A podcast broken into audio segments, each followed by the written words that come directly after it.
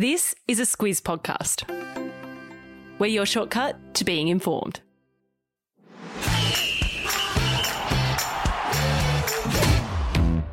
Good morning. This is Sport Today, your weekday sports news podcast that puts you ahead of the game.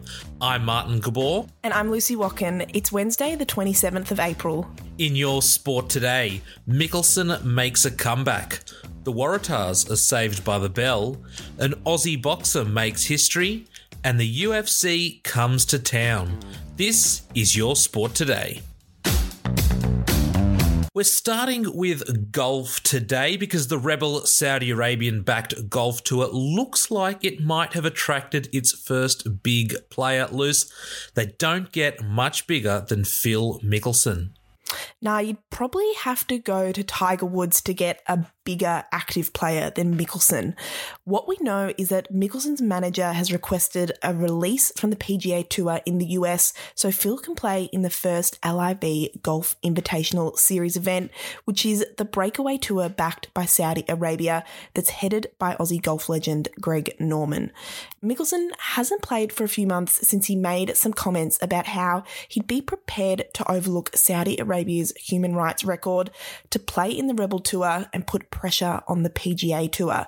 He said the PGA was acting like a dictatorship by possibly banning players from their tour if they signed with the Rebel League that was offering huge prize money so they'd play exclusively in their events. Yeah, Luce, the prize money here is said to be about 10 times that of the PGA. Now, Mickelson is also officially registered to play in the PGA Championship and the US Open, but the first breakaway event is in between those majors in London. And Luce, Mickelson might have a big name opponent. Yeah, there are reports in the UK that say that 2017 Masters champion Sergio Garcia has asked for a release from the PGA Tour to also play in the breakaway event in London, and so have South African Louis Oosthuizen and Englishman Lee Westwood and Ian Poulter. All these players face possible bans by the PGA Tour, but the European players could be overlooked for the Ryder Cup team, which is the traditional team event between Europe and the US. The Rebel Tour will likely not be a tour until next year. Instead, it's looking like it'll be standalone events like the one in London from June 9 to 11. Yeah, and reports say that up to 20 players have asked for a release to play in that first event. We could know in as little as two weeks who those players are, so expect to hear a lot more about this story. Those of you who love rugby union would have seen New South Wales Waratahs player Angus Bell sent off during last week's loss to the Chiefs. Now, he was looking at up to a six game ban for that tackle, but Luce, he's free to play on Saturday. He sure is, and that's big news for the Waratahs because Bell has represented the Wallabies and is considered one of the best young forwards in Australia. Bell was given a red card two minutes into their game against the Chiefs at Magic Round for a tip tackle that saw Sam Cane land on his head. He was facing up to six weeks out, which would have ruled him out for the rest of the Super Rugby Pacific regular season, but he doesn't have to worry. The judiciary said other players contributed to the tackle and let him off with a warning.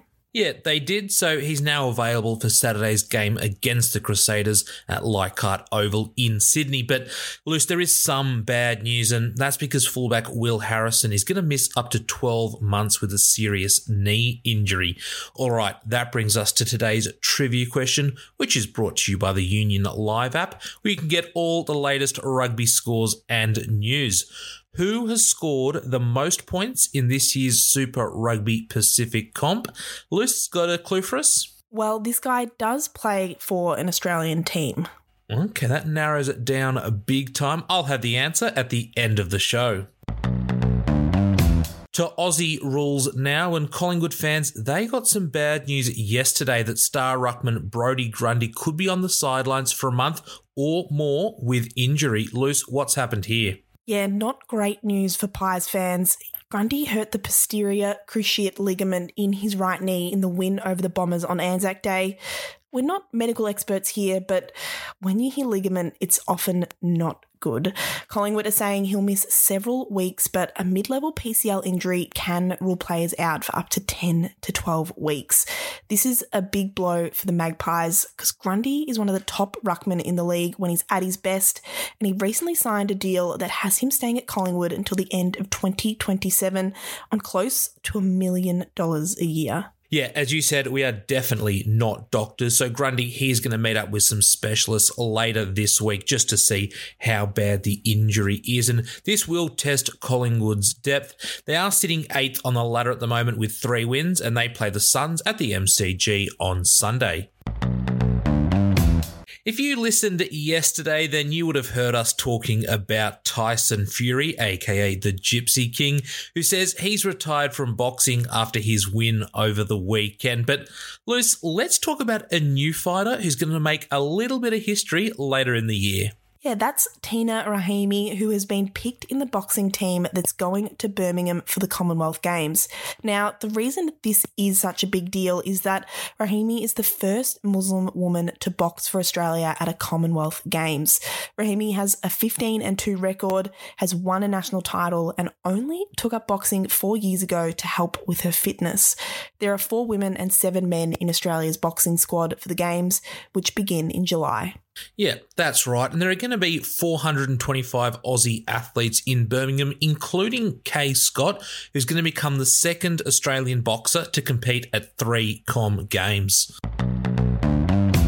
Let's go to some snooker news now because Aussie Neil Robertson, he produced the sport's holy grail yesterday, but Luce, it wasn't enough because he lost a thriller in the second round of the World Championships. Yeah, a lot of people tipped him to win his second world championship after Robertson had won a few important titles leading up to the tournament. But Robertson won't add to his 2010 trophy after he lost 13 to 12 to Jack Lisowski. But Gabs, there was one major highlight. Robertson had a break of a 147, which is the highest you can get. Think of it like a 9 darter in darts or a 300 in 10 pin bowling. A 147 means you sink 15 reds and blacks and then pot the remaining colours without missing.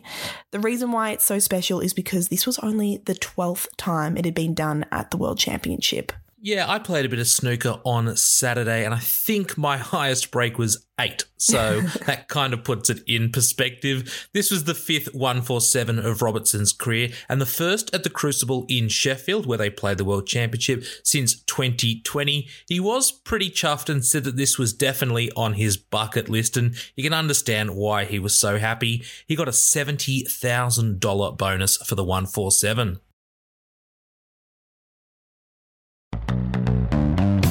There was so much sport on over the weekend, so we just couldn't get all the big results in yesterday's show. But in Nelson Bay, in New South Wales, the Australian Ultimate Championships were held and loose by Ultimate. We're talking Ultimate Frisbee. We sure are, Gabs. And a quick explainer on Ultimate Frisbee it's kind of like netball with a frisbee on a footy field, but instead of trying to get a ball in a ring, the aim is to catch the frisbee in an end zone. First to 15 wins, there are no refs, and it's up to the players to enforce the rules. So, a dozen teams from around the country and New Zealand competed in the men's and women's divisions over four days. In the end, it was the Ellipsis Ampersand team from Victoria that won the women's division, and the Sunder Slice team from New South Wales won the men's open division great names and an even better sport. I played a little bit of it at uni and it was a lot of fun. If you want to check out some of the action, I've put a link to the Kayo freebies page where you can watch all the highlights. All right, it's time for Catch This. So we tell you what's caught our eye or what's coming up. And uh, Luce, there's a big NBL announcement coming up tonight. Yeah, there sure is. It's the NBL MVP Awards tonight from at 6.30. Yep, you can catch that on Foxtel and Kayo. Perth's Bryce Cotton is looking to win it for the third year in a row. All right, let's get back to today's trivia question, which was brought to you by the Union Live app. Which player is the leading point scorer in this year's Super Rugby Pacific comp? Luce, he plays for an Australian team. Who is it? It's James O'Connor from the Queensland Reds. It certainly is, and he's on 74 points at the moment. All right, that is us done for the day. Luce, you are going to be back tomorrow with Sam. I'll be back next week. Take care.